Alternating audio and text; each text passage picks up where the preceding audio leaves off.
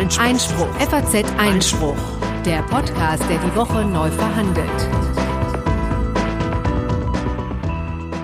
Herzlich willkommen zu Folge siebenunddreißig am dreiundzwanzigsten August zweitausendachtzehn zu unserem Podcast Einspruch, F A Z Einspruch. Das ist der wöchentliche Podcast für Politik, Recht und Justiz. Und hier am Mikrofon begrüßen Sie wie jede Woche Corinna Budras und Konstantin van Leyen. Hallo. Ja, wir beginnen vielleicht mit einer Hausmitteilung und mit dem, was wir nächste Woche planen. Da haben wir nämlich mal wieder einen Studiogast, und zwar Stefan Brink.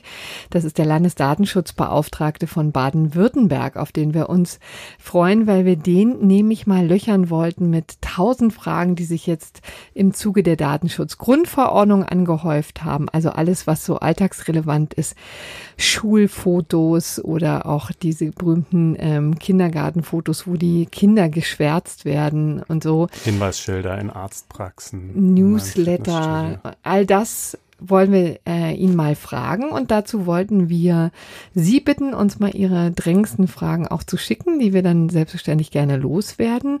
Also nächste Woche wieder Mittwoch ist es dann. Ähm, ja, diesmal sind wir, genau, das hatten wir letztes Mal äh, leider versäumt, äh, voranzukündigen, aber wir mussten um einen Tag schieben, weil ich gestern auf einem Prozess war, über den wir gleich auch noch sprechen werden.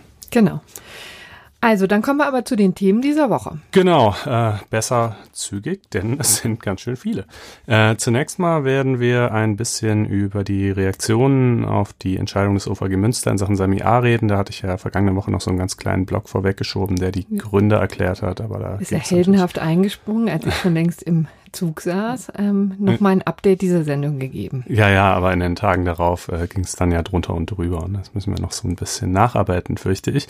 Dann gibt es einen erstaunlich großen Streit um eine eigentlich gar nicht so riesige Geschichte. Frontal einundzwanzig haben gefilmt bei einer Pegida-Demo, da hat sich einer der Demonstrationsteilnehmer aufgeregt, und ähm, dann hat die Polizei sich auf, sagen wir mal, etwas fragwürdige Weise vielleicht verhalten bei der Auflösung dieses Streits und die da angeblich an der Arbeit gehindert, und das ist irgendwie zum Politikum geworden, diese ganze Sache. Wir schauen uns aber mal an, wie das denn rechtlich aussieht. Darf man Demo-Teilnehmer eigentlich filmen? Darf man das dann ausstrahlen? Und wovon hängt das ab?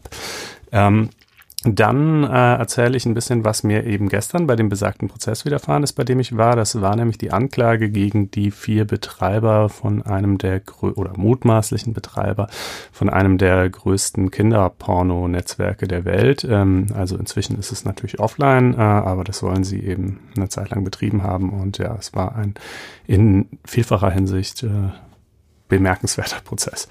Ähm, dann ebenfalls äh, bemerkenswert, allerdings aus ganz anderen Gründen, ist eine Geschichte, äh, die Corinna uns vortragen wird. Ich glaube, du sagst es vielleicht auch am besten gleich jetzt schon. Genau, ich das, kann dazu nicht mehr sagen als das Wort Drachenlord. Das war eben ein Tipp, den wir hier über Twitter bekommen haben von einem Hörer. Herzlichen Dank dafür. Das ist auch etwas, was jetzt inzwischen öfter mal äh, hier die Runde gemacht habe. Ähm, es geht trivial um Versammlungsrecht, aber dahinter steckt einfach ein großer Fall von Cybermobbing, also von einem YouTuber, der ähm, ziemlich gehänselt und ähm, beschimpft wird und sogar auch ähm, physisch vor seinem Haus. Und die Frage, die wir jetzt besprechen, ist sozusagen, was auch Behörden dagegen tun können, wie gegen dieses Phänomen. Mhm. Jo, dann äh, beleben wir eine äh Kategorie wieder, die da heißt das examensrelevante Urteil. Äh, in diesem Fall äh, kommt es vom B G H und betrifft wieder mal gefühlt zum dutzendsten Mal das Thema Schönheitsreparaturklauseln in Mietverträgen.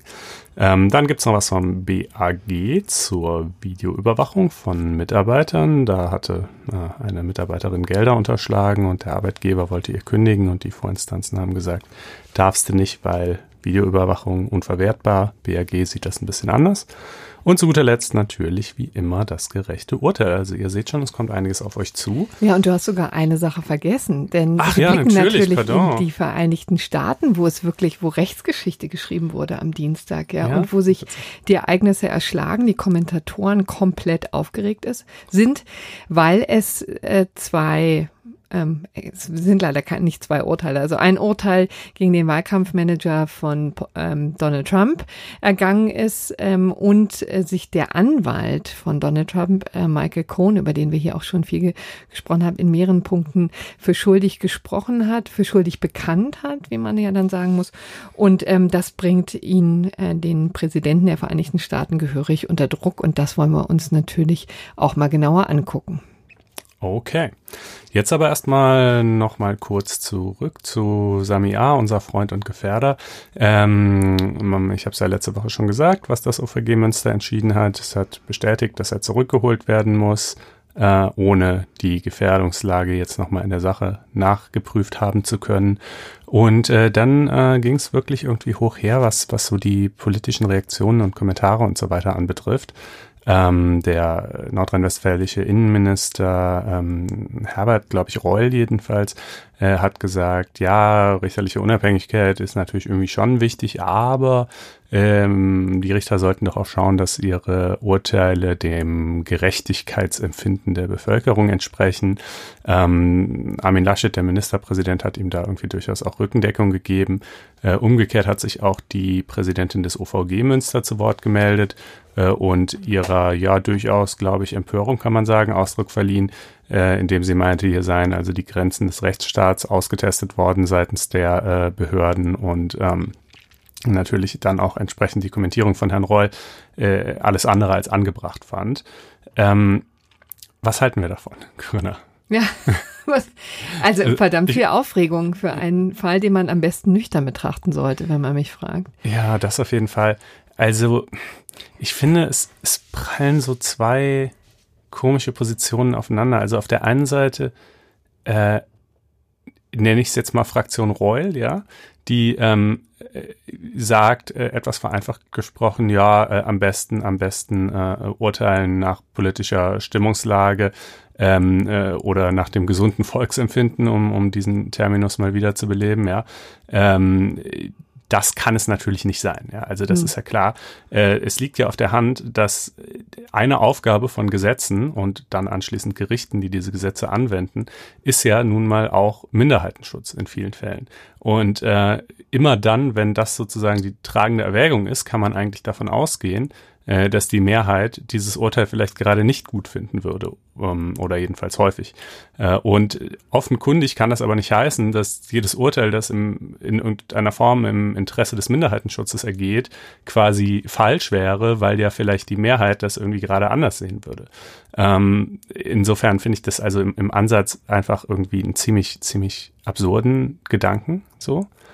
Aber auf der anderen Seite, ähm, und das, das hat mich nur so ein bisschen irritiert, gibt es dann halt auch jene, die äh, sozusagen die Entscheidung des O V G jetzt so völlig vorbehaltlos feiern und sagen, ähm, für die ist einfach ihre schiere Unbeliebtheit quasi schon ein Triumph des Rechtsstaats in sich zu sein scheint, wo ich dann auch wiederum sagen würde, na ja, aber so ein grundsätzlicher Gleichlauf zwischen dem, was die Leute irgendwie für gerecht halten oder was sie überhaupt noch zu verstehen, verstehen in der Lage darum sind. Geht's, also glaub ich eher, oftmal ne? ist, genau, also äh, und, und dem, was Gerichte entscheiden, wäre ja so in der Tendenz jetzt schon wünschenswert, ja. Also es ist ja, ne?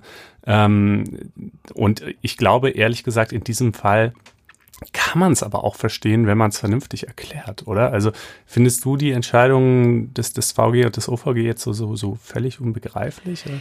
Naja, ich, es ist schon sehr außergewöhnlich, was da passiert ist. Ne? Mhm. Also man muss sagen, wenn man das mal runterbricht auf den Kern der Auseinandersetzung, ist es schlicht und ergreifend eine unterschiedliche äh, Beurteilung der Gefährdungslage in mhm. Tunesien. Es gibt einfach Leute, die Politik im Wesentlichen, die, das Innenministerium von Nordrhein-Westfalen, die ihnen sagen, in, äh, die ihm sagen, Sami A., dem mutmaßlichen Leibwächter, ehemaligen Leibwächter des Terror, Terroristen Osama bin Ladens, droht da keine Folter. Das ist ein, ein Rechtsstaat, jedenfalls einer, der, ähm, dem man hier glauben kann, dass er Sami A. nichts antut.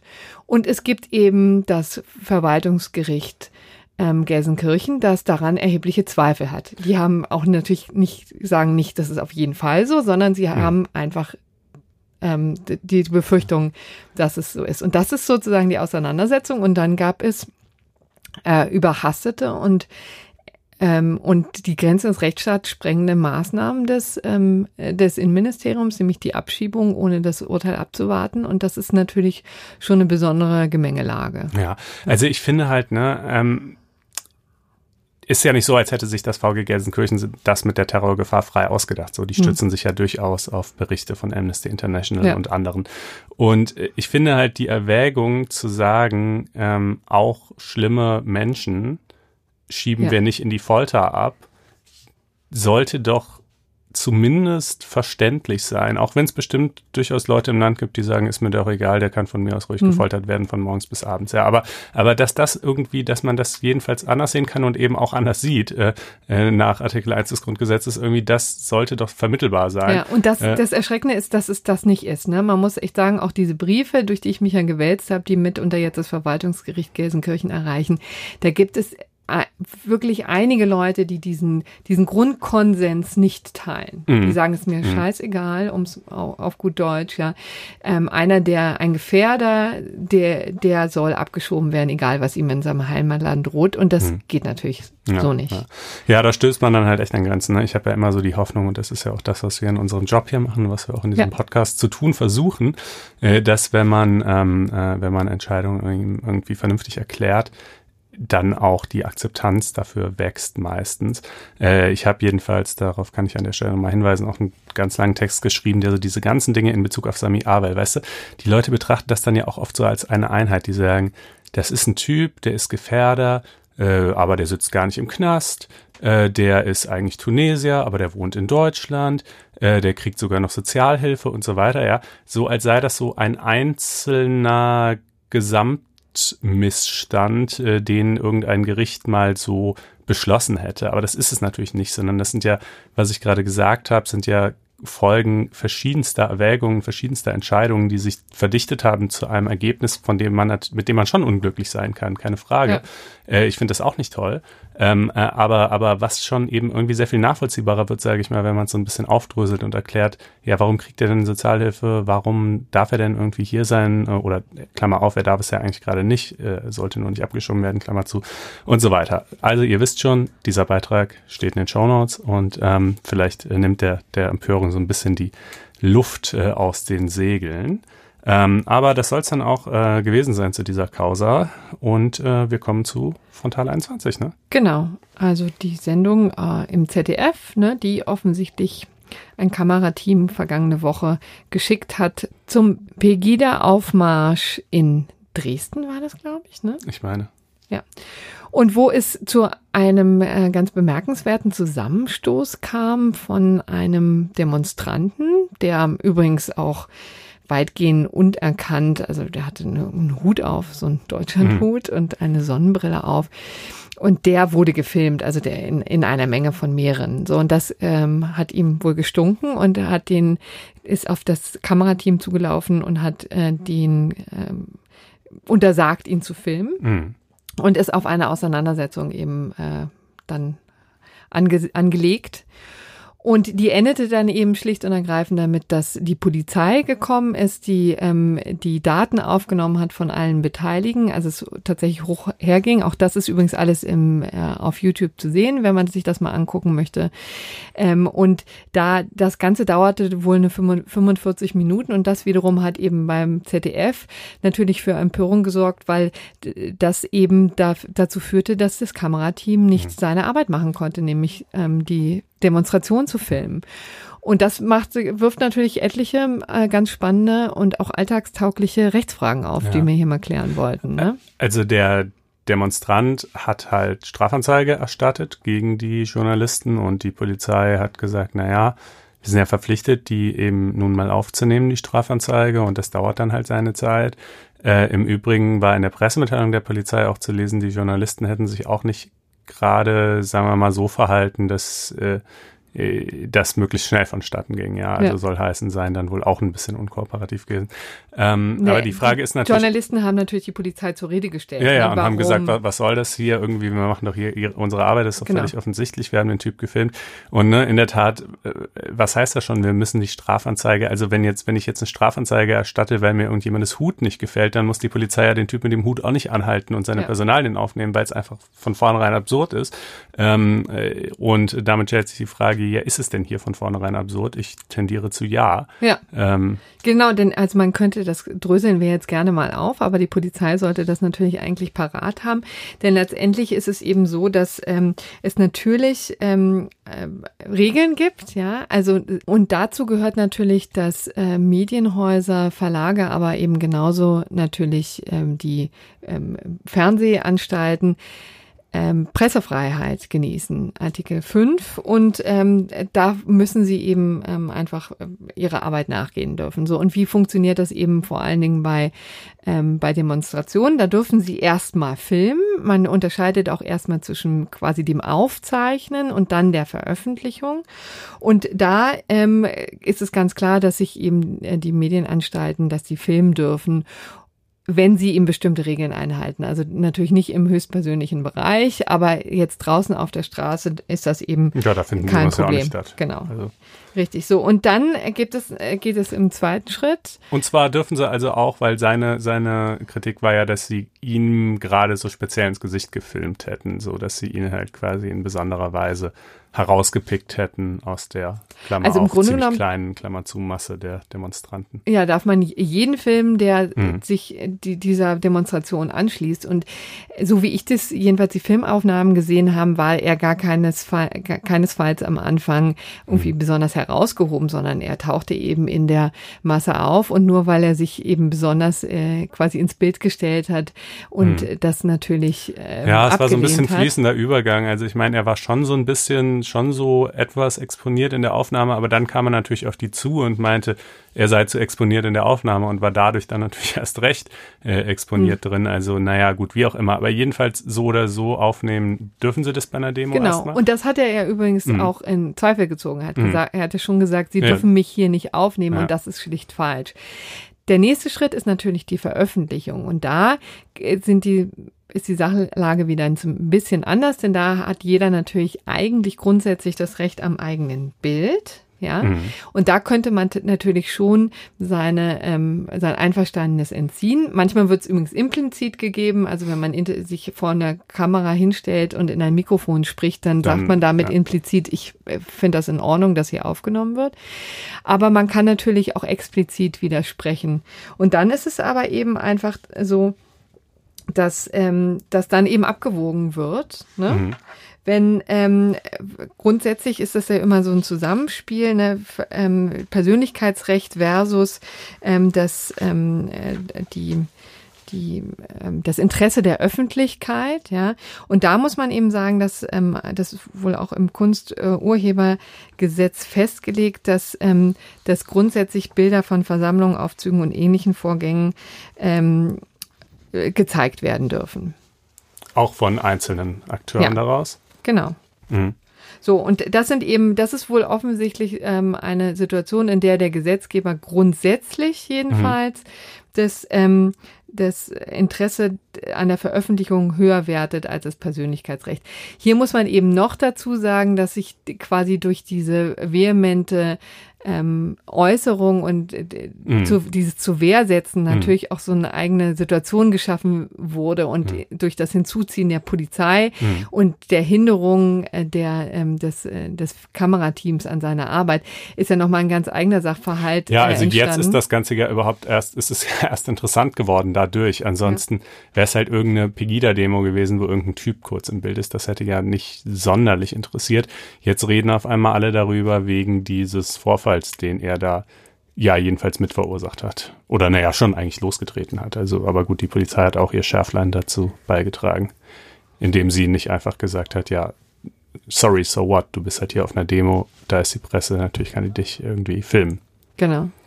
Zumal jetzt ja sich übrigens herausgestellt hat, dass, das ist auch noch eine neue Wendung in diesem ganzen Fall, dass derjenige, der eben so prominent jetzt im Bild war mit seinem Deutschlandhut äh, offensichtlich ein Mitarbeiter des Landeskriminalamtes Stimmt, gewesen sein ja. soll. Ja.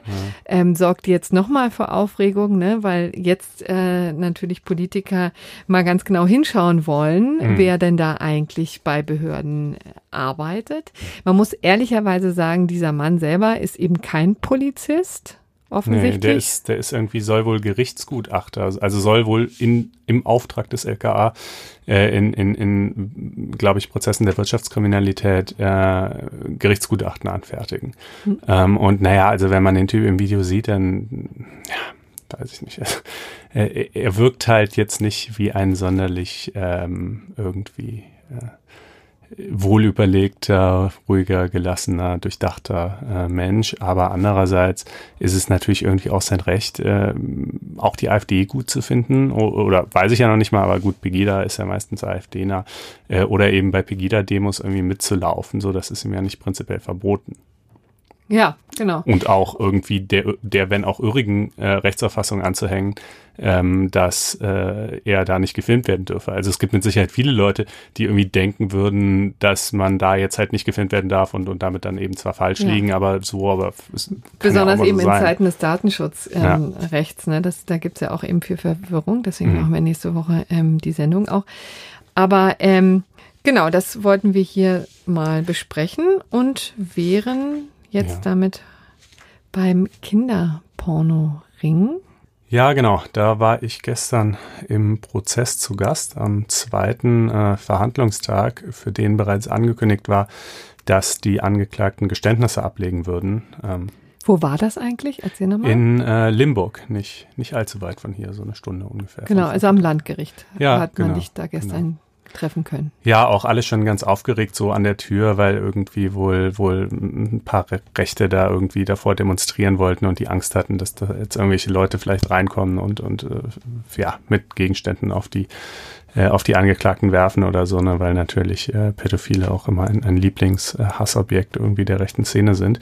Ähm, naja, auf jeden Fall standen die da vor äh, Gericht und äh, haben auch in der Tat, also zumindest drei von vier haben dann Geständnisse abgelegt, bis zum vierten kam es dann nicht mehr, weil der, dann eben der Tag vorbei war, ähm, womit sie wohl auch gut beraten sind, denn so wie ich es überblicke, scheint die Beweislage ziemlich erdrückend zu sein. Ja, also die, das Was sollen ja, die denn eigentlich gemacht haben? Ähm, ja, die sollen äh, aus der, äh, aus der Kfz-Werkstatt äh, des einen heraus äh, einen Server betrieben haben, auf dem für sechs Monate eine Seite namens Elysium abrufbar war, eine Darknet-Seite äh, und diese Seite hatte dann kurz bevor sie eben geschlossen wurde von den Behörden, hundertzehntausend registrierte Accounts. Das sind vielleicht nicht ganz hundertzehntausend Nutzer, weil es ja Doppelaccounts geben kann, aber schon sehr, sehr viele und damit, ich glaube, zu der Zeit die zweitgrößte ähm, Kinderporno-Plattform der Welt. Ähm, hinter einer anderen namens Child's Play, die übrigens inzwischen auch geschlossen worden ist. Also da ist ein, ein erfreulicher Doppelschlag äh, gelungen. Ähm, Und äh, ja, das äh, nachdem das äh, nachdem äh, das B K A dann den Server beschlagnahmt hatte, äh, fanden sich darauf natürlich irgendwie äh, zahlloses kompromittierendes äh, Material, was augenscheinlich zu den Angeklagten zurückverfolgt werden konnte, so dass man denkt, naja, wie kann dann eigentlich so eine Verteidigung aussehen, ne? Irgendwie, wenn man es halt alles schwarz auf weiß beziehungsweise eben äh, irgendwie in, in Einsen und Nullen auf Datenträgern hat, ähm, was was will man dann eigentlich groß sagen? Ähm, ja, man wundert sich. Äh, also äh, de- dem ersten jedenfalls ist echt was eingefallen. Ähm, denn äh, keineswegs äh, ist es etwa so, dass, dass er pädophil wäre oder überhaupt äh, in irgendeiner Form Gefallen an Kinderpornos äh, finden würde. Nein, nein, nein. Äh, im Gegenteil, er, der er zwar eigentlich keinerlei nennenswerte I T-Kenntnisse hat, hat aber vor vier Jahren den, den mutigen äh, Beschluss äh, gefasst, äh, das Darknet und die dort zu findenden diversen Kinderporno-Seiten quasi zu infiltrieren, äh, wenn man Ach so Gott. will.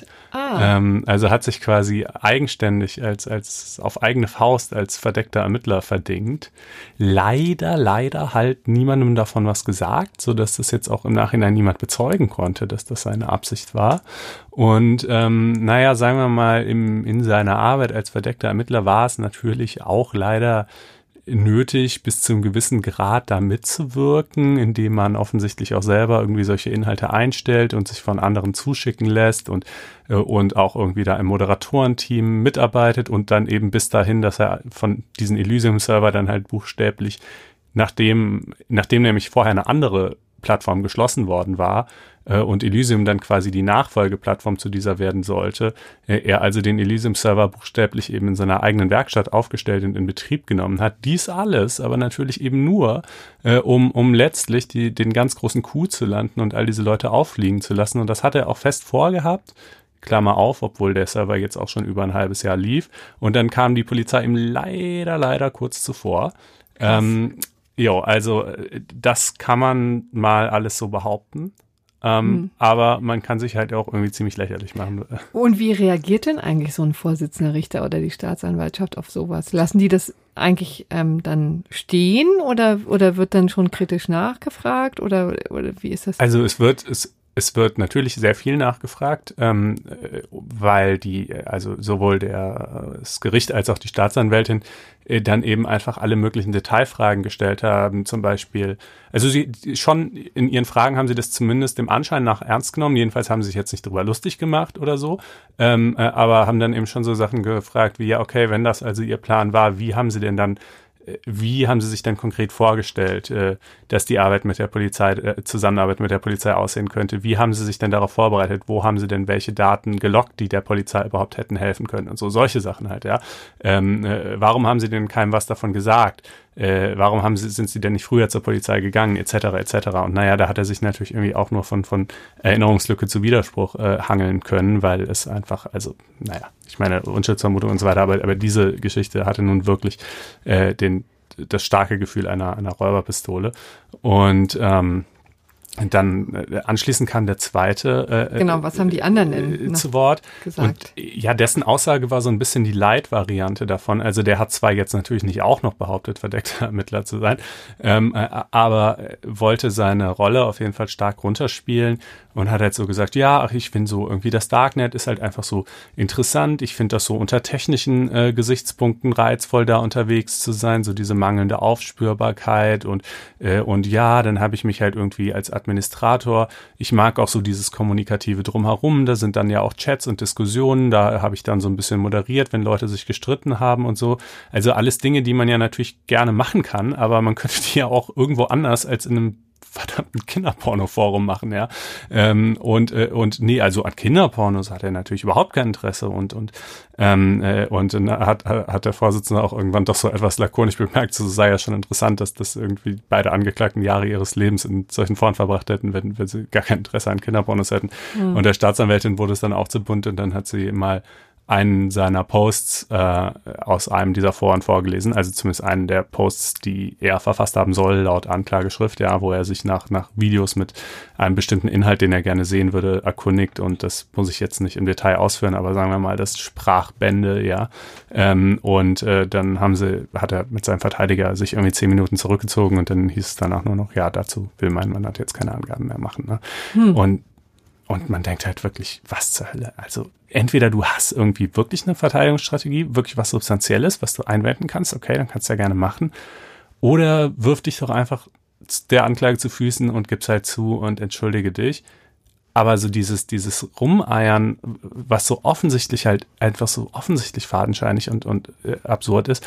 Also meine einzige Erklärung war so ein bisschen, vielleicht wollen die gar nicht das Gericht unbedingt täuschen, sondern vielleicht eher ihre Familien, die hm. sie beide haben. Ne? Das, das könnte ich mir jetzt noch am ehesten vorstellen. Aber jeden, und, und der Dritte, der vermutlich sowieso nicht mehr rauskommen wird, der hatte auch direkt seine Aussage begonnen mit, jo, die Vorwürfe gegen mich äh, treffen zu. Ähm, hm. Ich irgendwie dachte, okay, so kann man es äh, halt auch machen. Ähm, naja, also ne, was nicht heißen soll, dass es nicht jedermanns gutes Recht ist, sich ja. zu verteidigen und, und Dinge einzuwenden und so. Nur äh, gestern so habe ich es halt wirklich noch nie zuvor in, in, in einem Verfahren erlebt, dass ich einfach dachte, das ist so eine aussichtslose Verteidigung, das ist solch hanebüchener Quatsch, was ihr hier erzählt, äh, dass ich einfach dachte, jo, ist, seid ihr da wirklich gut beraten, auch mhm. anwaltlich so, ne? Ähm, naja, okay, auf jeden Wie Fall. Wie geht's denn da jetzt eigentlich weiter? Ja, also es sind noch, glaube ich, um die zehn Verhandlungstage angesetzt. Ich weiß jetzt nicht, ob sie die alle brauchen werden, da ja offenbar, ich glaube, der Vierte will auch gestehen, also offenbar alle gestehen. Ähm, wobei diese Geständnisse eben, ne, wie gesagt, ja keine Vollgeständnisse sind teilweise. Ähm, aber je, also die werden jedenfalls alle verurteilt werden. Das scheint mir außer Frage zu stehen.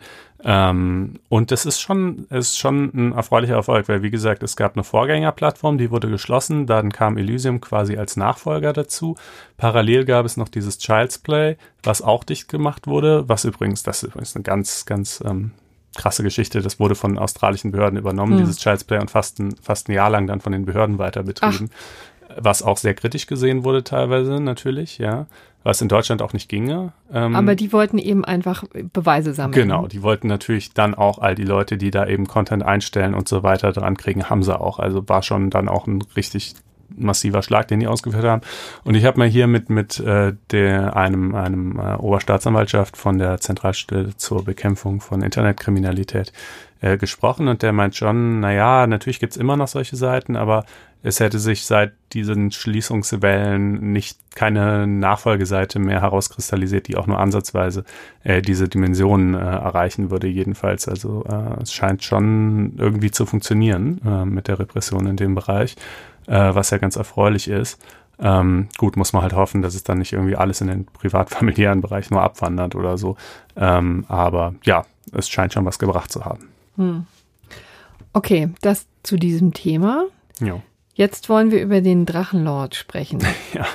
Das ist ähm, wirklich ein ganz verrückter Fall, der eben so im Internet gedeihen kann, offensichtlich. Ähm, auch schon seit langem schwelt, muss man sagen. Auch schon hier und da mal in den Medien eine Rolle spielte, aber jetzt ähm, vor allen Dingen in den letzten Tagen ähm, besonders hochkochte. Vielleicht ähm, tritt man nochmal einen Schritt zurück und sagt, wer der Drachenlord eigentlich ist. Das ist eben Für ein, die wenigen unter euch, die ihn nicht kennen. Ja, ne, ich weiß gar nicht, wie bekannt er ist. Also, er scheint ja schon ganz leidlich bekannt zu sein. Ne? Ich ja. hatte zwar noch nicht von ihm gehört, aber... Also das ist ein Mann, der heißt Rainer.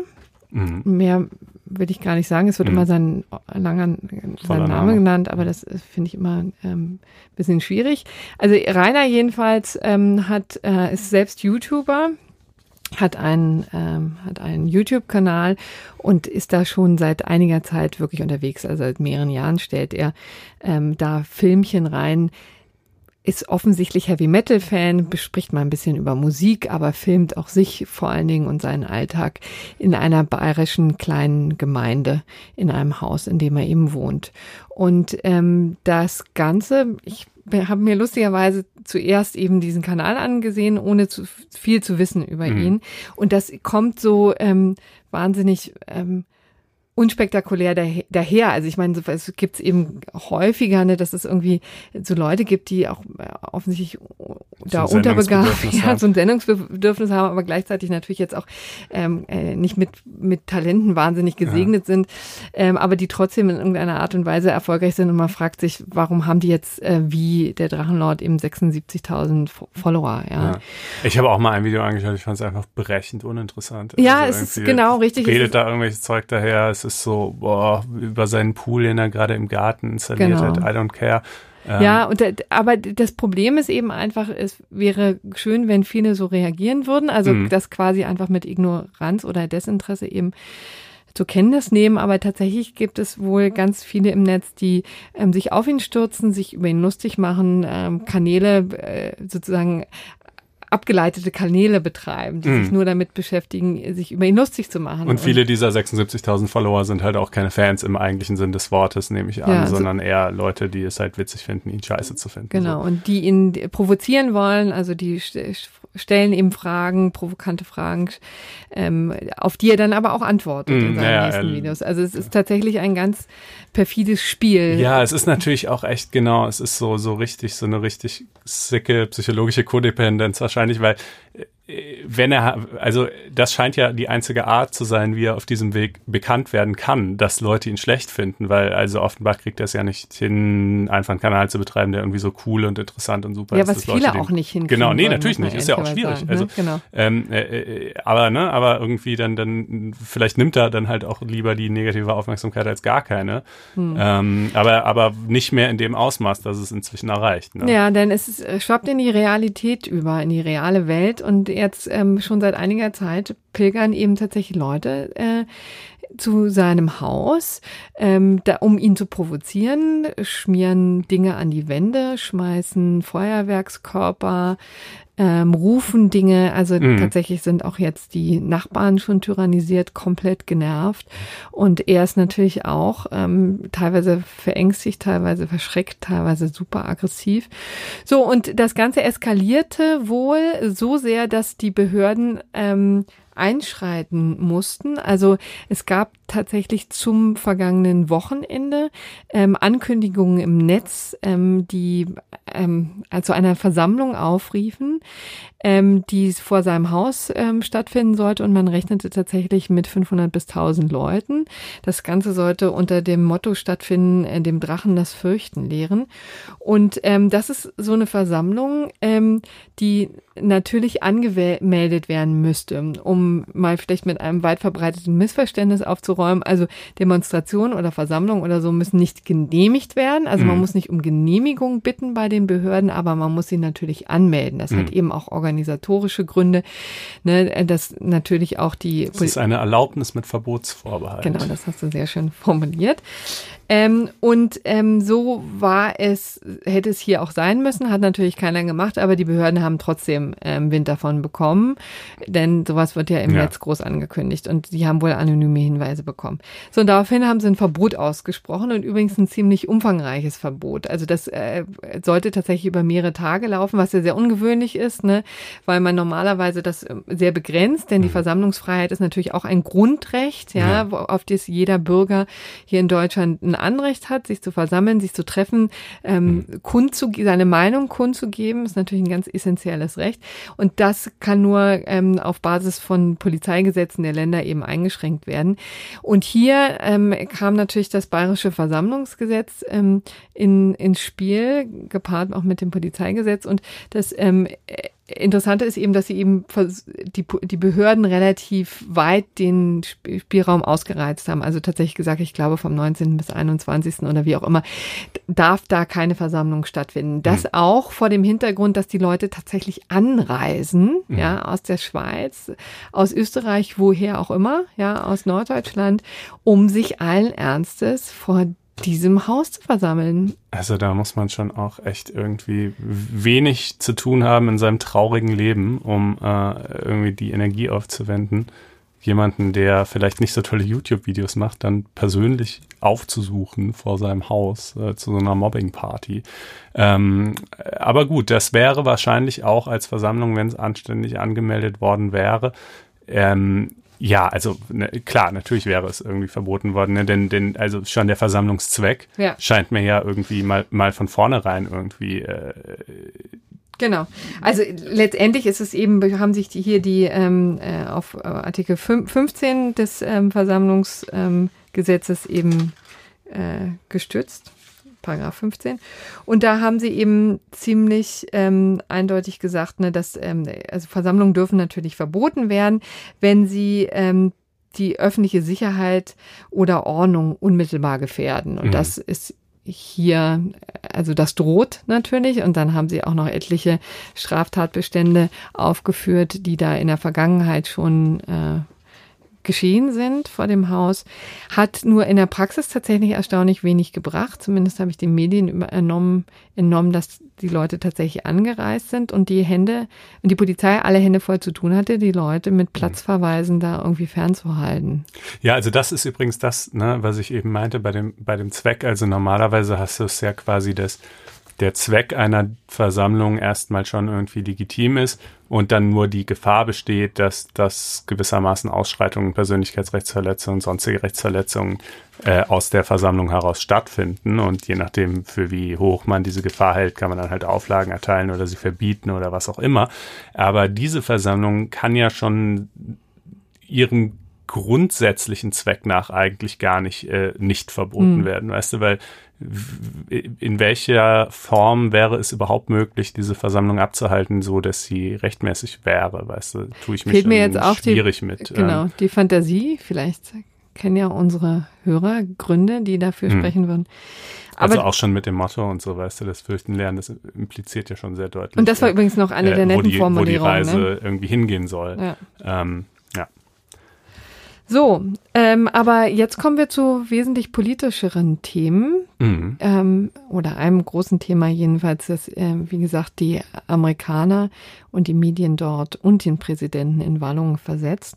Ähm, also das hier haben wir es eben mit zwei Fällen zu tun, die letzt, äh, diese Woche zur Entscheidung gekommen sind, die Herrn Trump ähm, erheblich in Bedrängnis bringen können. Vielleicht fangen wir mal an mit einem alten Bekannten, mit Herrn Michael Cohen. Das ist eben der langjährige Anwalt von äh, Donald Trump, der Fixer, wie der auch so schön mal in dieser ähm, Sendung hier zitiert hat. Also derjenige, der sozusagen der Problemlöser dann ähm, im das Hintergrund wirkt. Das Porzellan irgendwie wieder zusammenfügt. G- genau.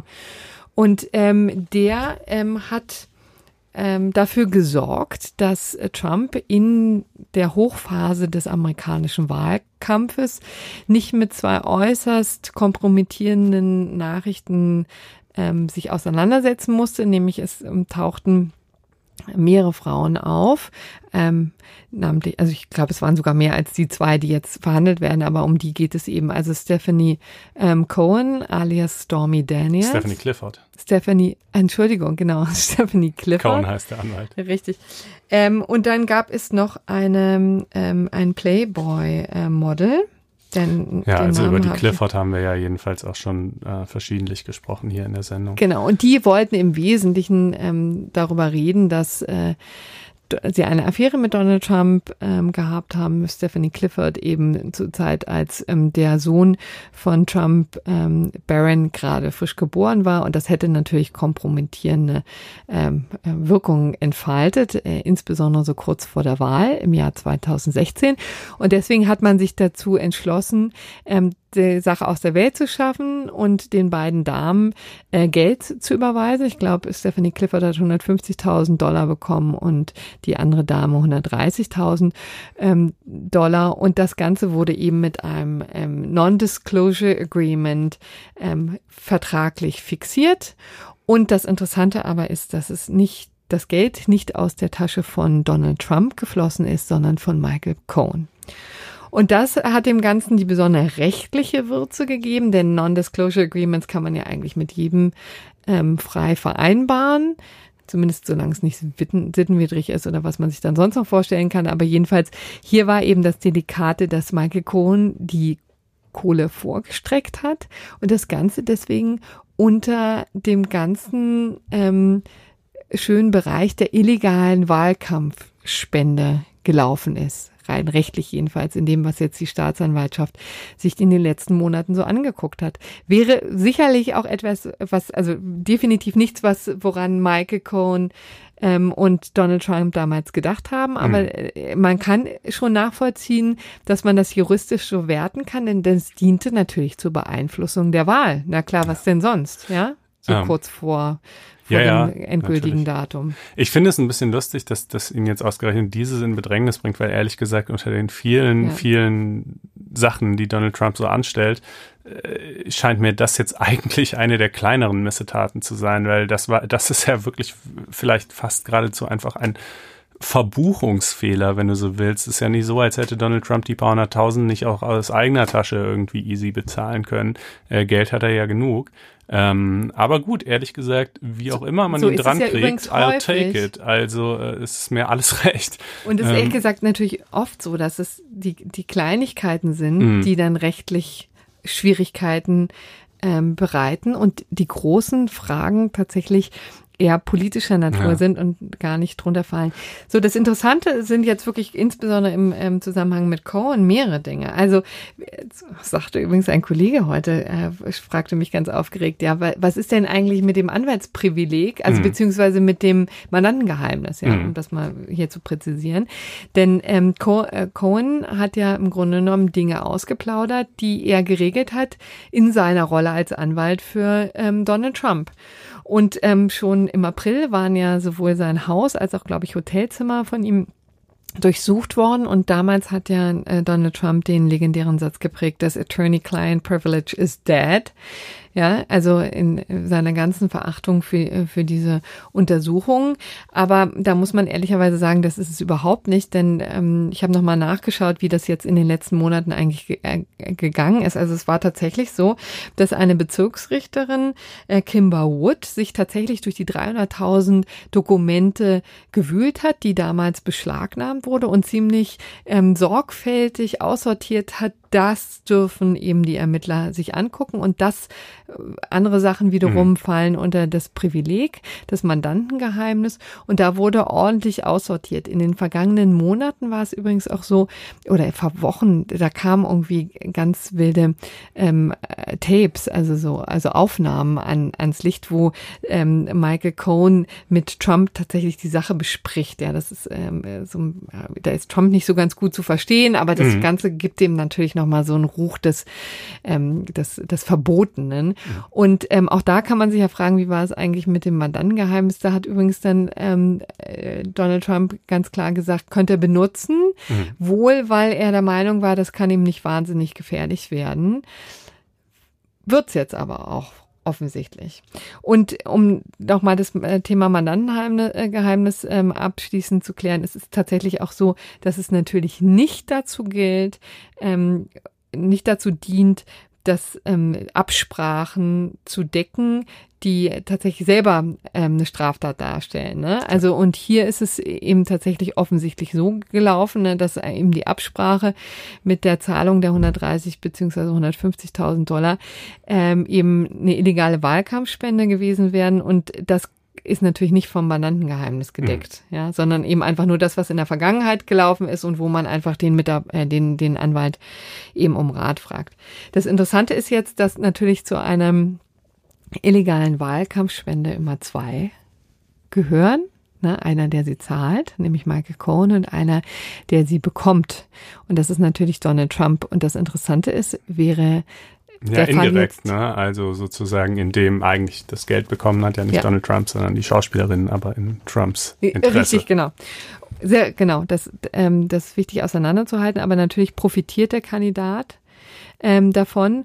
Und das Interessante ist, in der Konstellation zum Beispiel von Hillary Clinton wäre sie jetzt auch dran. Ja, denn wie gesagt, das ist eben dieser Counterpart, der dann auch notgedrungen zu Ermittlungen bzw. Anklage und einer Verurteilung auf der anderen Seite auch führen könnte. Und das funktioniert aber bei Trump nicht, denn eine Anklage, während man im Office sitzt, also eine normale strafrechtliche Anklage, ist unmöglich. Also das ist zumindest die weit verbreitete Meinung. Es gab ja noch keinen Präzedenzfall in, die, ähm, in der Vergangenheit. Es gab natürlich immer Diskussionen darüber, zum Beispiel bei Nixon und der Watergate-Affäre wurde das natürlich auch diskutiert. Aber man verweist dann immer sehr schnell auf dieses Impeachment-Verfahren. Das ist natürlich die, die Anklage im Rahmen eines politischen Amtsenthebungsverfahrens. Ne? Das ist sozusagen der Mechanismus, der eigentlich dafür vorgesehen ist, ähm, wo es bei Clinton ja auch tatsächlich so weit kam. Also da war ja dann tatsächlich Nixon. Nein, Ach so, nee, bei Nixon nein, Clinton, kam's Clinton, nicht. Stimmt, bei Nixon kam es nicht dazu, da kam er dem zuvor und bei kam Clinton kam es dazu, aber äh, es ging nicht durch. Genau, ja. das, das ist dann versandet, aber es ist eben hier auch tatsächlich so, das steht natürlich jetzt im Raum, wäre auch möglich, denn die amerikanische Verfassung ist relativ breit, was das angeht, also das, da werden tatsächlich einige wirklich ähm, grobe Straftaten genannt, ne? Bestechung gehört eben dazu und ich... Ähm, Was gab's da noch? Also, aber jedenfalls auch Misdemeanors, wie es so schön heißt, also dann eben auch Vergehen würden drunter fallen, wenn man sie politisch so gewichtig findet, dass man deswegen eine, eine politische Mehrheit findet, um den, äh, um den Präsidenten abzusetzen. So weit sind wir noch nicht, weil einfach die Mehrheiten, also es gibt einfach eine faktische Barriere, ne, denn die Mehrheiten sind jetzt im Moment so, dass es höchstwahrscheinlich nicht durchkommen würde, aber jetzt nee, kommen momentan mit Sicherheit nicht, aber es kommen ja jetzt die, die Zwischenwahlen die Zwischenwahlen. und äh, dann ist der Kongress möglicherweise, je nachdem wie es läuft, mehrheitlich demokratisch. Und dann muss man mal schauen. Ne? Also ich finde das übrigens auch ein ganz, inter- also ich finde diese, dieses Konzept des Impeachments, je länger ich drüber nachdenke, eigentlich wirklich eine na, interessante Geschichte, äh, weil es ja so, so ein bisschen diese, diese Mischform zwischen einer, schon dem Vorwerfen und Nachweisen einer Straftat, ja. aber im Wesentlichen eben, seien wir ganz ehrlich, es ist halt total ein politischer Prozess. Also solange der, der Kongress mehrheitlich ähm, republikanisch ist, kann Donald Trump äh, wirklich auch, um immer dieses, dieses berühmte Beispiel aufzugreifen, wahrscheinlich hingehen und jemand auf offener Straße erschießen und, und sie werden ihn nicht impeachen und, ähm, äh, und umgekehrt. Na, da würde ich dann denken, dass da ist dann die rote Linie überschritten, mhm. aber... Ich würde nicht drauf wetten wollen, aber jedenfalls äh, ne, kann er sich extrem viel rausnehmen, sagen wir mal. Ähm, aber umgekehrt äh, darf es natürlich auch nicht zu einem Mittel werden, um, wobei ich glaube, diese Gefahr droht jetzt nicht akut, ne, und bei Donald Trump schon mal gar nicht, aber so generell, um jetzt sozusagen, wenn, wenn die, diejenige Partei, die gerade nicht den Präsidenten stellt, die Kongressmehrheit hat, kann es natürlich auch nicht sein, dass man irgendwie solche Verfahren dann über relativ kleine ähm, Fehltritte quasi einleitet, weil man gerne den Präsidenten los würde. Mhm. Aber man muss natürlich auch sagen, es ändert natürlich auch nicht so viel, ne? Natürlich stellen die Republikaner dann eben auch den nächsten Präsidenten. Also hm. ja, dann wäre eben Mike Pence Präsident, wenn es dahin käme. Genau, wir können kurz nochmal einen Blick auf Herrn Wulff ähm, äh, werfen, denn das war ja f- vielleicht eine vergleichbare Situation. Und da sieht man auch die Unterschiede, denn da war es ja eben einfach so klar, das Staatsoberhaupt, der Bundespräsident, hat natürlich genießt Immunität mhm. und die muss dann aufgehoben werden, muss ein Antrag gestellt werden, ne, und das wird dann äh, eben entschieden. Und dann sind strafrechtliche Ermittlungen, Anklage mhm. und Urteil natürlich möglich, aber das ist vielleicht die abgespecktere Variante ja. und vielleicht auch die einfachere, ich weiß es nicht. Jedenfalls, ähm, das sind die beiden Unterschiede zwischen den Systemen. Ja, also ein, ein Pendant zum Impeachment gibt es ja eigentlich, naja gut, ein konstruktives Misstrauensvotum, wenn du so willst, aber das hat dann wiederum nicht ja, wirklich was mit Straftaten zu tun. Ja. Das hat eigentlich ganz andere Gründe. Also so ein direktes Pendant gibt es eigentlich nicht, muss ja. man sagen. Nochmal ganz kurz zu Manafort. Das ist auch ein Knaller. Ähm, hier in den deutschen Medien hat das immer nicht so Widerhall gefunden, weil das natürlich auch ähm, schwierig und kompliziert ist. Paul Manafort äh, war eben der ehemalige Wahlkampfleiter äh, von äh, Trump. Also im Grunde genommen wirklich auch eine unfassbar zentrale Person, ähm, die eben auch verantwortlich ist natürlich, dass ähm, Trump so erfolgreich gewesen ist oder mitverantwortlich gewesen ist, wie er war. Und der aber ganz erstaunlich viel Dreck am Stecken eben hat. Ähm, Manafort ist jetzt das erste Urteil in dieser ganzen berühmten Russland-Affäre, ne? Denn der Ursprung des Ganzen, das wird oft vergessen, ist eben, sind eben die, ist die Frage, wie sehr hat Russland mitgemischt bei der Wahl ähm, der Vereinigten, ähm, des zum Präsidenten der Vereinigten Staaten, ne? Also wie, diese Wahlbeeinflussung war ja der Ursprung all dessen. Deswegen gibt's den ähm, Sonderermittler Robert Mueller, der sich jetzt quasi durch das, ähm, das republikanische Establishment wühlt. Und ähm, da ja einige schon zur Anklage gebracht hat, jetzt ähm, das erste Urteil in diesem Verfahren, das war wird auch als ein ganz fundamentaler Erfolg für ihn gewertet und auch für seine Glaubwürdigkeit, denn an der an der gab es ja Zweifel, jedenfalls gestreut von Donald Trump, der immer gesagt hat, es ist eine Hexenjagd. Mhm. So, und jetzt quasi die erste Verurteilung, auch die ist am Donnerstag erfolgt, auch in ganz merkwürdiger zeitlicher Koinzidenz.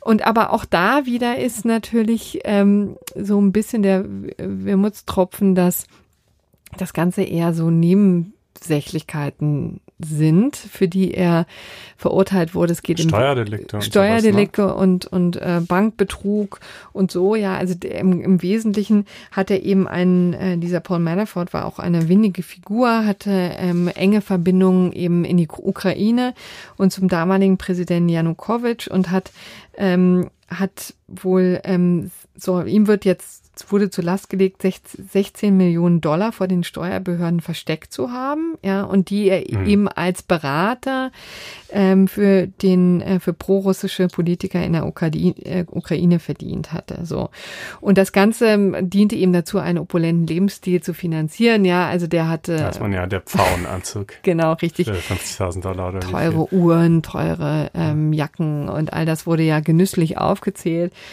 Und ähm, außerdem soll er eben, also er hat nicht nur diese Millionen an der Steuer vorbei ähm, gebucht und ausgegeben, sondern dann eben auch später Be- Banken belogen haben, um Kredite im Umfang von zwanzig Millionen Dollar zu bekommen. Ja. ja. Auch da wieder, jetzt ist die Frage, was droht ihm an Strafe? Ja, und wie sehr macht ihm das gefügig, vielleicht mit Robert Mueller und diesem ähm, Sonder, ähm, mit dem Sonderermittlungsteam zusammenzuarbeiten. Interessant, das ist das Gegengewicht, dass Donald Trump schon eben überlegt, ob er ähm, ähm, Paul Manafort begnadigen soll, wenn es denn mal ein mhm. rechtskräftiges Urteil gibt. Das, da baut er so ein bisschen ähm, auf der anderen Seite eben den, den, den Speck auf, ja, dass im Wesentlichen sagt, pass mal auf, kooperiere nicht mit den Behörden, denn selbst wenn du hier verknackt wirst für zehn Jahre oder wie auch immer, ich hole dich da raus. Wobei ich gelesen habe, meine ich zumindest mich zu erinnern, dass äh, dem Manafort irgendwie Straftaten unter anderem gegen das Recht des Bundesstaats New York zuständig sein und Trump insoweit ähm, gar nicht in der Lage wäre, Begnadigungen auszusprechen. Das könnte gut sein, ne? Das quasi, ist weil es ja ne, immer diese Staaten und, und föderale ja. Trennung gibt. Ähm, also will ich jetzt nicht beschwören, aber ähm, es wäre jedenfalls schön, wenn es so einen Mechanismus gäbe, weil das wäre natürlich himmelschreiend ungerecht. Das wäre total skurril. Ne? Naja, da klar. wäre das System ad absurdum geführt. Gut. Ja. Das, also eine aufregende Woche in den Vereinigten Staaten. Wir werden noch sehen, was daraus ähm, folgt. Wir haben jetzt noch zwei Urteile, die wir gerade heute, naja, nee, eins gestern, eins heute reinbekommen haben. Aber die natürlich einerseits sehr ähm, womöglich examensrelevant, aber auch alltagstauglich sind. In der Tat. Ja, also fangen wir mal mit dem an, was, was glaube ich, wirklich beides ist, sowohl alltags- als auch examensrelevant. Ähm, der B G H zu Schönheitsreparaturen. Ich weiß nicht, wie oft äh, Schönheitsreparaturklauseln schon vom B G H waren, zahllose Male. Liegt natürlich auch einfach daran, dass eben Leute oft ein- und dann vor allem wieder ausziehen und, und dass beide Seiten sehr kreativ darin sind, äh, sich da um ihre Pflichten zu drücken. Und es geht ähm, natürlich auch im Wesentlichen darum, die Bude einfach zu streichen. Ne? Genau. Das finde ich, das bei Schönheitsklauseln wird das immer so ein bisschen euphemistisch dafür, dass man einfach streichen muss. Ja, ja, ja im Wesentlichen. Und, naja, und so Bohrlöcher ja. zumachen und äh, manchmal Kratzer und so, was halt so ist. Mhm. Also ne, das ist jedenfalls das Konzept, wenn man äh, eben der, äh, wenn, in so einer Schönheitsreparaturklausel verpflichtet sich der Mieter gegenüber dem Vermieter bei Auszug aus der Wohnung die Gebrauchsspuren, die er halt so hinterlassen hat, äh, zu beseitigen. Und das heißt dann eben in der Regel streichen, Bohrlöcher, Kratzer. So normalerweise. Ähm, und die Frage ist immer, inwieweit ist das zulässig? Denn solche Klauseln werden fast immer in A G B vereinbart. In A G B ähm, gilt bekanntlich, gelten bekanntlich die dreihundertsieben fortfolgende B G B. Und ähm, dann geht es eben darum, ob diese Schönheitsreparaturklausel den Mieter unangemessen benachteiligt. Äh, da sagt der B G H eben in ständiger Rechtsprechung, naja, die Grundkonzeption des Mietrechts ist eigentlich die, dass der Vermieter dafür zu sorgen hat, dass die Mietsache, also die Wohnung, in einem vernünftigen Zustand ist und auch bleibt. Äh, das heißt, ähm, klar, wenn der Mieter die natürlich äh, jetzt irgendwie, was weiß ich, äh, aus Unachtsamkeit eine Scheibe einschlägt, dann muss er das schon bezahlen, ja, aber so die normale Abnutzung, die bei normalem Wohnungsgebrauch eben so vorkommt, äh, die muss eigentlich von der gesetzlichen Grundkonzeption her jedenfalls erstmal der äh, Vermieter äh, übernehmen und äh, davon abweichenden A G B kann man eben nur unter recht speziellen Voraussetzungen sozusagen. Ja, deshalb mhm. wurden schon viele von diesen Klauseln gekippt. Und hier ging es jetzt um eine, äh, einen Sonderfall, der aber auch ein häufiger Sonderfall ist, muss man sagen, nämlich dass der Mieter selbst in eine unrenovierte Wohnung eingezogen ist. Also da war ne, vor ihm schon irgendein anderer Mieter drin, der ist dann raus, er ist rein. Ähm, und ähm, äh, nun war die Frage, wie ist das in solchen Fällen? Also früher hat der B G H gesagt, wenn man in eine unrenovierte Wohnung einzieht und dann aber selber beim eigenen Auszug verpflichtet wird, äh, Schönheitsreparaturen vorzunehmen, dann geht das schon mal gar ja. nicht. Ja, weil da hast schöner. du ja wirklich, da mhm. hast du quasi das Schlechteste beider Welten. Ja, du kommst in, in, in die schon nicht so tolle Wohnung rein, aber musst sie toll zurückgeben. Ähm, und, und der Vermieter macht irgendwie gar nichts, sagt der B G H, kann nicht sein. Aber es ginge natürlich dann, wenn der Vermieter sich im Gegenzug zu irgendeiner Gegenleistung verpflichtet, wenn er zum Beispiel dafür einfach die Miete reduziert. Ne? Mhm. Das ist dann halt so quid pro quo, das ja. kann man machen.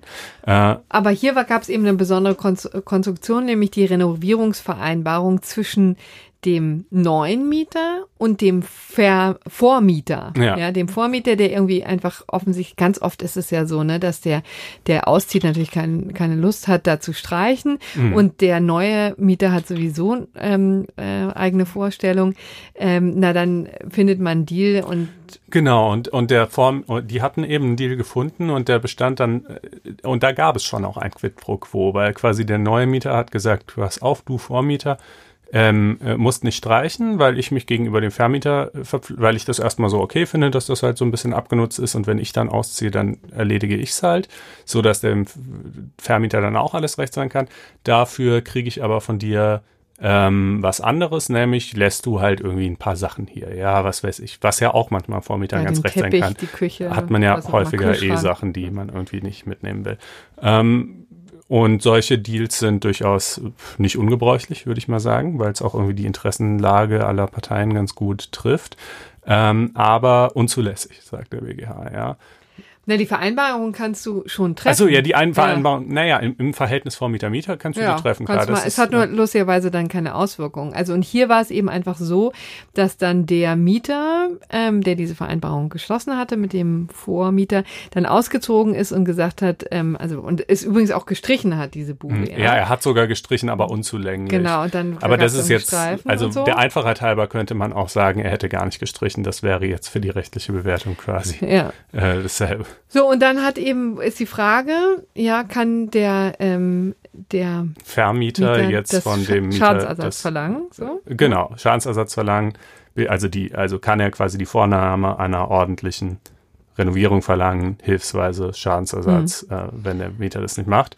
Äh, und da sagt der B G H halt nein, denn die Gegenleistung für das Einziehen in, für, für die Pflicht zu renovieren, obwohl man selber in eine unrenovierte Wohnung eingezogen ist, die kam ja hier vom Vormieter, aber nicht vom Vermieter. Hm. Aber es gilt ja immer noch, dass eigentlich nach der gesetzlichen Grundkonzeption eben der Vermieter derjenige ist, der die Sache in einem ordentlichen Zustand halten muss. Und das kann quasi nicht sein, dass diese Pflicht komplett weggedealt wird und nur noch durch, durch Tauschgeschäfte zwischen Vor- und Nachmieter ähm, irgendwie weitergereicht und, und, aus- und kompensiert wird. Hm. Ähm, Ich weiß nicht, ob es so die lebensnaheste Entscheidung ist, weil ich glaube, dass diese Vereinbarungen mitunter ganz gut funktionieren. Ja, und das Ergebnis ist jetzt natürlich, dass eigentlich der, natürlich die beiden äh, Mieter mhm. die immer noch so eine Vereinbarung treffen können. Das bleibt mhm. ihnen ja unbenommen, aber der Vermieter durchaus sagen kann, ist mir doch wurscht.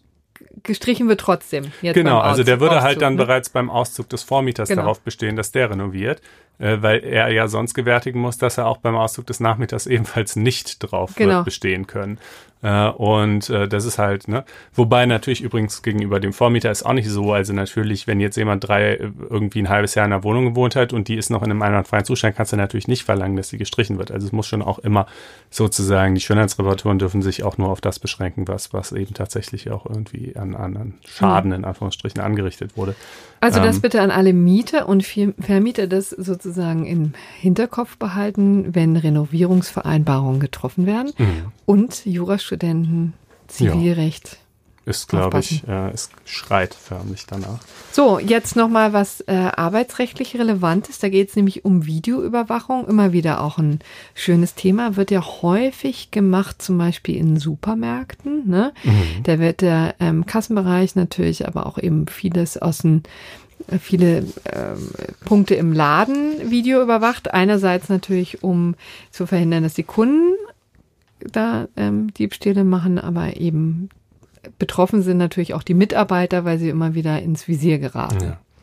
Also hier fand diese Video- Videoüberwachung statt in einem Kiosk oder in einem Berlin würde man Späti sagen, in Frankfurt sagt man Wasserhäuschen. Ja, das ich mal ein ganz lustiges Klo. Wort finde. Ähm, äh, genau, und äh, da gab es eben eine Kamera, mit der gefilmt wurde, sowohl um ja eben Straftaten von, von irgendwelchen Außenstehenden zu vermeiden, als auch Straftaten der eigenen Angestellten.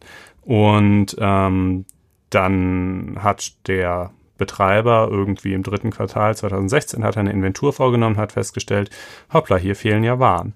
Ähm, und äh, hat dann quasi im Nachhinein äh, die Videoaufzeichnungen auswerten lassen, hat festgestellt, dass im Februar zwanzig sechzehn, also sechs Monate vorher, äh, eine seiner Verkäuferinnen eben Dinge zwar verkauft hat, aber das Geld dann nicht in die Kasse getan und das auch nicht verbucht hat, sondern selber eingesteckt. Ja, und das waren eben genau die fehlenden Waren.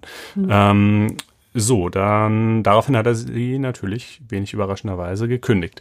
Und äh, dagegen wiederum hat sie geklagt und äh, in beiden Vorinstanzen zum B A G auch gewonnen, äh, weil die Vorinstanzen nämlich gesagt haben, ähm, nach dem sechs b Absatz fünf äh, des Bundesdatenschutzgesetzes, alter Form übrigens, inzwischen ist reformiert worden, macht aber insoweit, glaube ich, keinen Unterschied, nur dass die Nummer sich ändert. Ähm, da heißt es, Daten sind unverzüglich zu löschen, wenn sie zur Erreichung des Zwecks nicht mehr erforderlich sind oder schutzwürdige Interessen der Betroffenen einer weiteren Speicherung entgegenstehen. Und die Vorinstanzen äh, haben gesagt, äh, der hat das hier ja über sechs Monate aufbewahrt oder rund sechs Monate aufbewahrt, äh, diese Videoaufzeichnung, das äh, sei ja viel zu lang, verstößt eindeutig und besonders schwerwiegend gegen die Pflicht zur unverzüglichen Löschung. Ähm, ja, ne, also da steht eben unverzüglich, aber, aber was das natürlich im Einzelnen heißt, ist eben immer Auslegungssache. Ähm, und dann muss man noch wissen, dass es in Bezug auf das Arbeitsrecht auch noch eine weitere Norm im B D S G gibt, die da auch äh, eine Rolle spielt, nämlich den Paragraph zweiunddreißig. Ähm, da geht es um, ja, das Anfertigen ja. von Aufnahmen in, in, in, in Bezug, also entweder zur Verhinderung äh, oder bei Verdacht von Straftaten sozusagen. Ja. Ähm, aber das hat nach, nach äh, Ansicht der Vorinstanz jedenfalls keine Rolle gemacht. Ist irgendwie auch so ein Lieblingsparagraf, weil der, glaube ich, sehr, ähm, sehr unvorteilhaft formuliert ist. Deswegen ja, ja, ja, das, muss ich jetzt der ist wirklich, wirklich ganz, also man liest ja. den und denkt, also ein bisschen so, ah, ist deswegen das, was, eben ist, mein vorlauter Kommentar. Ja. Das wollte ich nur jetzt ergänzen. Ja, ähm, ja. De, naja, und das, B, das B A G jedenfalls ähm, hat die Sache jetzt zurückverwiesen. Es hat gesagt, na, die Vorinstanz hat ja gar nicht wirklich geprüft, ob die Videoüberwachung als solche erstmal zunächst mal rechtmäßig war oder nicht, weil die Vorinstanz gesagt hat, auf jeden Fall ähm, ist das Aufbewahren über sechs Monate mhm. hinweg nicht rechtmäßig und deshalb, äh, und zwar auch so doll unrechtmäßig, dass auch so doll unrechtmäßig, so doll unrechtmäßig dass daraus auch ein Verwertungsverbot folgt. Das ja. ist ja nicht zwangsläufig so. Hatten wir auch schon äh, und das B A G sagt, nee, keineswegs. Ähm, also aufbewahren, sechs Monate, gar kein Ding. Ähm, also jedenfalls es ist nicht ganz, sind nicht ganz ihre Worte so, ja. Ähm, aber sie sagen, äh, Speicherung von äh, Bildsequenzen Ähm, aus einer rechtmäßigen, offenen Videoüberwachung, die vorsätzliche Handlungen eines Arbeitnehmers zulasten des Eigentums des Arbeitgebers zeigen, wird nicht durch bloßen Zeitauflauf unrechtmäßig, solange die Ahndung der Pflichtverletzung durch den Arbeitgeber arbeitsrechtlich möglich ist. Das heißt, das wäre im Prinzip sogar wahrscheinlich auch noch deutlich länger der Fall. Also so lange quasi, wie ich, also es liest sich für mich so, ne, ist ja nur eine Pressemitteilung, aber es liest sich eigentlich fast so, als würden sie sagen wollen, so lange wie äh, ich wegen dieses Fehlverhaltens noch vorgehen kann gegen den Arbeitnehmer, solange kann ich auch die Aufnahme, aus der es sich ergibt, ähm, aufheben. Hm.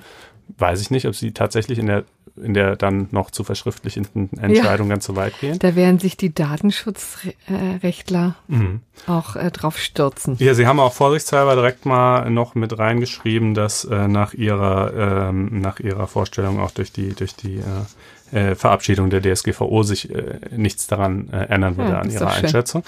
Ähm, und ja, ne, ich meine, hier im Einzelfall finde ich es natürlich auf jeden Fall gerecht, weil ganz ehrlich, es ist wohl eine Turbo-Zumutung, halt einen Mitarbeiter weiter beschäftigen zu müssen, von dem du weißt, dass er dich bestiehlt. Also äh, wie, wie, wie soll man das überhaupt machen? Das ist doch unsäglich irgendwie. Aber ähm, was das B A G hier so, wie gesagt, zumindest aus, aus der Pressemitteilung ähm, beschlossen hat, klingt schon ganz schön happig. Ähm, Aber andererseits, ne, ich meine, du hast halt diese Videoaufnahmen, zwölf Stunden jeden Tag. Ja, natürlich guckst schon. Du die nicht jeden Tag ja. durch am nächsten Tag. Wie, wie willst du das denn machen? Das wäre ein unsäglicher Aufwand, sondern du guckst halt dann durch, wenn auffällt, dass was fehlt. Und das kann halt unter Umständen Monate später sein. Ähm, also ich finde es eigentlich unterm Strich, glaube ich, äh, durchaus äh, gerecht. Ähm, auch wenn es jetzt nicht das gerechte Urteil ist. Aber ich, kann's halt, ich, kann ja auch, ich kann ja auch mehr als ein Urteil pro Woche gerecht finden. Genau.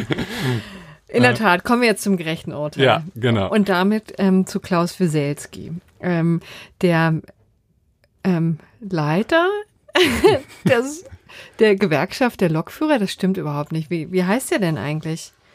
Der Chef von Sianze, der Bundesvorsitzende, Entschuldigung, der, Bundesvorsitzende, der Gewerkschaft also. Deutscher Lokführer, G D L. Ja. ja, und uns allen bestens bekannt aus den Jahren zweitausendvierzehn, zweitausendfünfzehn. Übrigens davor auch schon, das war irgendwie sein Vorgänger und dann hat er übernommen. Aber jedenfalls, weil er natürlich ähm, eine unfassbare Bewegung angeführt hat, Den die dazu führte, genau, dass die, die Unseligen Bahn, Angedenkens. die Bahn stillstand über, ähm, immer wieder, so. Ja, ja.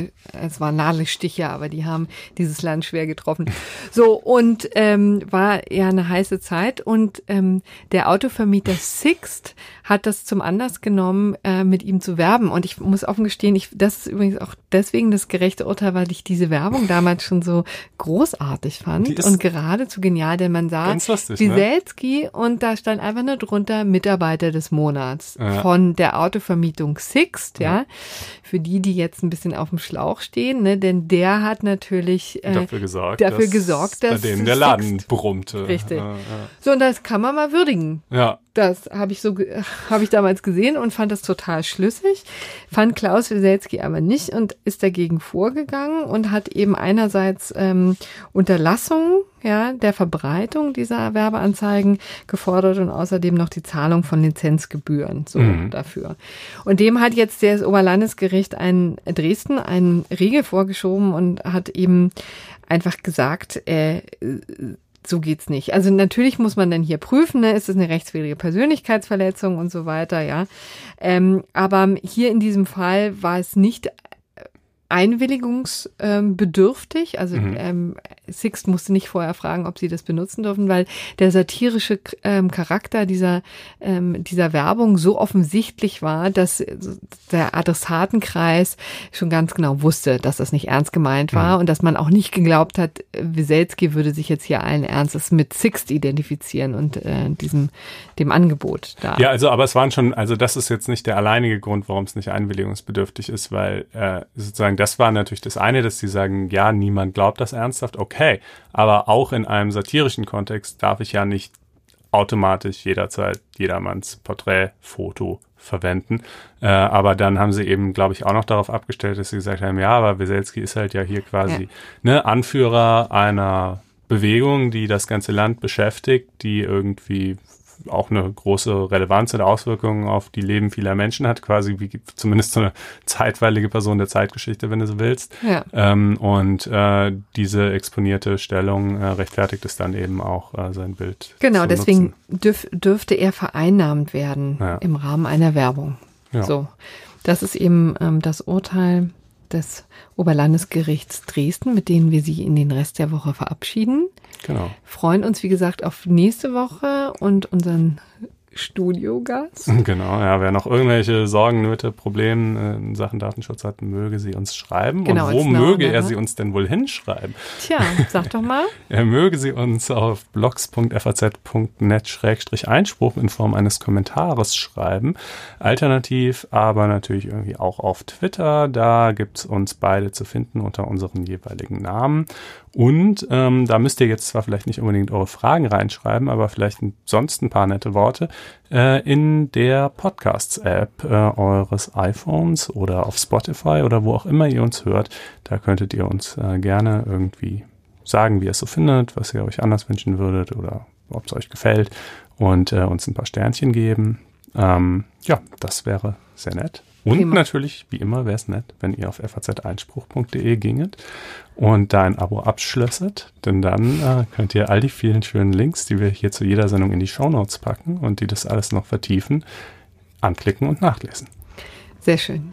Prima, dann also eine schöne Restwoche, hat uns gefreut. Bis dann. Tschüss. Ciao.